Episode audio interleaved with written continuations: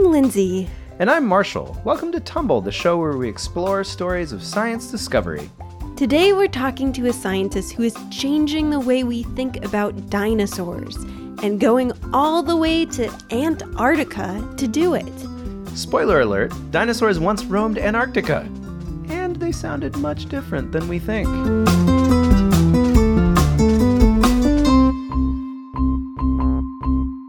We asked our listeners what they think dinosaurs might have sounded like and how scientists would find out. This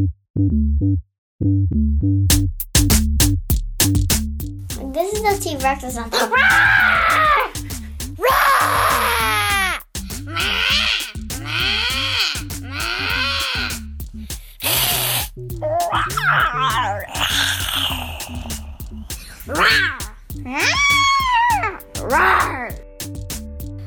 Scientists may study how the dinosaur's throat and mouth moved like, so we know what the dinosaur sounded like, and it will be super cool. How about by looking at the bones and seeing what kind of animal they're related to now? You can take the fossils, kind of look at where the vocal cords were, and kind of get the shape. I think the dinosaurs would say, "Wow, you look delicious." And I think the dinosaurs could say, "Hey, good looking." That was Carolyn and Rosemary, Caleb and Hazel, Elliot and Ella. Marshall, what do you think dinosaurs might have said to each other? I think dinosaurs might have said things like, "Excuse me, Jeeves, there's too much sugar in this tea." We can't know exactly what ancient dinosaurs would or would not have said to each other, but we might know what they sounded like, thanks to this scientist. I think I was heavily influenced by Indiana Jones, and this was a series of movies that came out. They involved this sort of intrepid explorer who went around discovering new things all over the world. That's kind of what I wanted to be, so I used to dig things up in my backyard. That's Julia Clarke, a paleontologist at the University of Texas, Austin. I have to say that I think Julia is one of the coolest scientists I've ever met. She's been involved in some of the most exciting discoveries about dinosaurs and birds over the past decade. Do you feel like you are an explorer now? I do feel like I'm an explorer now. Do I get to live the life of an explorer every day? I only get to be out in the field or out discovering things a part of every year. But the discovery process extends to my office. I got to interview Julia in her office. Looking around, her desk is filled with papers, her shelves are full of books, and her walls are covered in art. So I like beautiful things, and I think science is beautiful. And so I have some historic illustrations of birds and some dinosaurs, and then whatever I'm working on, which sort of accumulates. I mean, there's not much discovery going on in our office, except for maybe some, dust bunnies. Or crumbs from yesterday's lunch. Perhaps. But Julia is a scientist, which means discovery is practically in her job description. So the story starts a pretty long time ago. Julia was just getting her start as a paleontologist, and she was interested in the evolution of birds. I started out working on various bird skeletons that were collected by teams from Argentina who went to Antarctica, specifically a little island called Vega Island, discovered that they represented a new species. So she discovered a new species from Antarctica? Was this like a polar dinosaur with white fur all over its body? No. Back during the late Cretaceous period, 100 to 65 million years ago, Antarctica was not a cold place. The land masses that are underneath the ice were covered in the highlands by lots of trees. There were flowers that lived along the coastlines. This avian or bird-like dinosaur looked kind of like a large duck and lived in the Antarctic forest. They were a very important part of bird evolution because they showed that at least several living bird lineages were around during the age of dinosaurs. For example, ducks and geese, and relatives of chickens, and relatives of weird things like ostriches. Ostriches are always the strangest relatives at the bird family gathering. Like, everybody's like, ostrich, you're into weird stuff. So Julia made this big discovery and thought she was done with the dinosaur duck ancestor. But years later, she came back to it because the original team of scientists had found a second, even better preserved skeleton. I had started thinking about the origin of birdsong. So whether there'd be any fossilizable remains that could tell us about how birdsong evolved.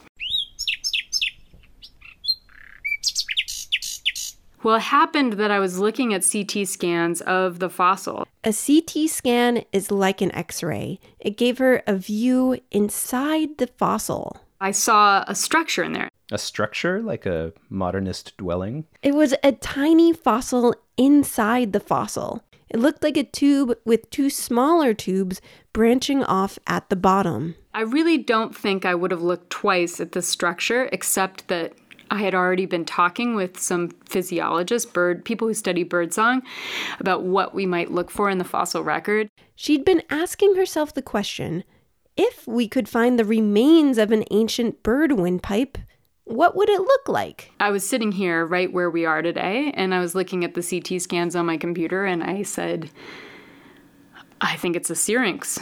A syrinx is the organ that birds use to make sound or song. In humans, it's called the larynx, and it's in our throat. Oh, wow. So you just happened to be looking at this fossil and thinking about finding a syrinx, and then she saw it? Yeah. So what did that make her think that the dinosaurs sound like? Like, did they roar? Did they go like, roar? No. Was it more like, meh? No. Caca! Closer. It's very likely that no dinosaur ever roared. No way. I saw Jurassic Park. They roared in there.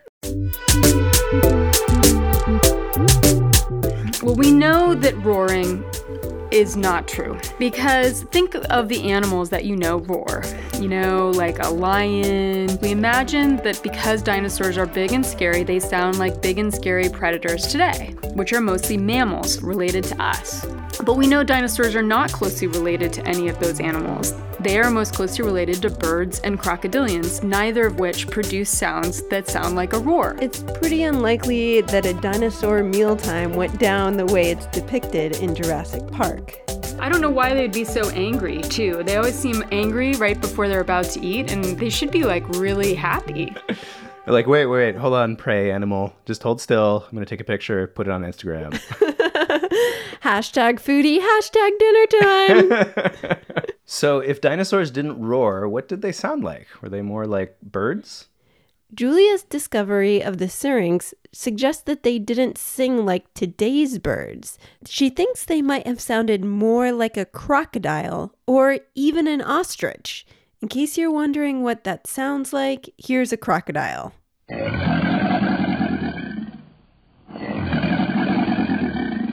Here's an ostrich. I wonder if T-Rex would be scary in Jurassic Park with weird ostrich calls. That's really not scary.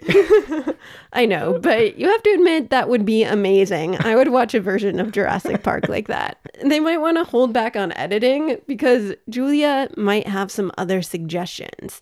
The discoveries she's made about dinosaur sounds are part of a much bigger question about the dinosaur world. Ooh, I want to know what that question is. What is it? We know we have an extinction event where all of these other dinosaurs go extinct, but birds survive, and we don't know why. Oh, yeah, I guess nobody knows why ducks and ostriches even exist. Like, they're weird. Now that you mention it, that's an incredibly good question. I wanted to find more of these fossils that would tell us about what birds were doing right around the time that all of the other dinosaurs went extinct. And so to do that, the best fossil birds in the world from this time period were coming from this island in Antarctica. And that's why I really wanted to go back to see if we could find more. This is Julia's Indiana Jones moment. She gets to be an explorer out in the field. Go get her pith helmet. I had worked a lot in extreme deserts where it might reach 120 degrees. Antarctica is essentially, parts of it are similar to a desert, but it's very cold. So before she takes off on an adventure, she has to get practical. I didn't know what to expect. I think the first trip, I spent a lot of time figuring out if I had the right socks. She lands on Vega Island with the right socks. And then she spends over 2 weeks camping out, which looks a lot like camping out anywhere else. But colder, and I'm assuming you can't go to the bathroom at the campsite because there is no campsite. You have to go down to the beach, and sometimes the beach is occupied by some very large seals that do not want to let you use the area that has been designated for such activities. Okay, so you have to fight it out with seals in order to go to the bathroom. Correct. Man, I thought finding a spot in the state park was rough. Just remember, you could be in below freezing temperatures fighting off a herd of seals. So what about the fossil hunting explorer part? Like, that's the glamorous part, right? Looking for fossils really involves walking around looking at the ground. And I look for really tiny things because I want to find tiny dinosaurs and birds. So no digging? Nope. The most important piece of equipment is an eye that's trained to separate fossils from regular rocks. So there's crawling around on the ground, walking around, crawling over and over again for hours at a time, and you're just exposed to the elements for quite, maybe 8 hours out of the day, and then come back down to camp, cook some food, hang out, everybody's cold, most people go to sleep. Okay, but they're going to find the Temple of Doom later, right? For Julia, a good bird fossil is better than any hidden temple. And she found a lot of bird fossils. We definitely had fossils that we found every day. These fossils, having laid on an Antarctic island for tens of millions of years, get shipped all the way back to Julia's lab. And then Julia herself gets on a plane, defrosts her fingers, and gets to work. Actually, I think my student's working on them right now. There he is. All right. Hey, we're going to look at some Antarctic fossils, Chris. Awesome. Chris was part of Julia's team in Antarctica. We just have a couple of things so far shipped here. Julia shows me a big drawer full of fossils. Some small pieces, possibly fragments of different vertebrates, teeth of marine reptiles and such from Vega. Chris is working to identify some of these fossils. He's holding one in his hand and writing in a notebook at the same time. What are you working on right now, the Tarsometatarsus? Yeah, I'm going through everything we've got to try to figure out what this guy is. And it's looking either as a picture form or maybe a crane. Looks very craney. Craney? Is that a technical term? I'm not sure. I mean, I think it communicates something, though. It shows that discovery doesn't just happen out in the field. The work really starts when you're back in the lab. So we're going to be studying those over the next year and kind of seeing what they tell us. We are planning to go back to Antarctica. We don't have all of the answers we would want. I mean, it's the nature of science to always be looking for more answers. There's so much we don't yet know, and there's so much yet to discover. And the history of dinosaurs or their biology is not yet completely known. And that's not a problem of science. That's the process of science. In the last 20 years, we've learned that many dinosaurs were feathered. We've learned something about the color of dinosaurs. We've learned more about what dinosaurs might have sounded like. We've learned about new places where we had never found dinosaurs before, and new species of dinosaurs. It's not over. We're still in an age of discovery, and we need that commitment to find out the next part of the story. So it sounds like there's still a lot to learn about dinosaurs. I know, and it could be scientists who are kids now making the discoveries, just like Julia became her own kind of Indiana Jones.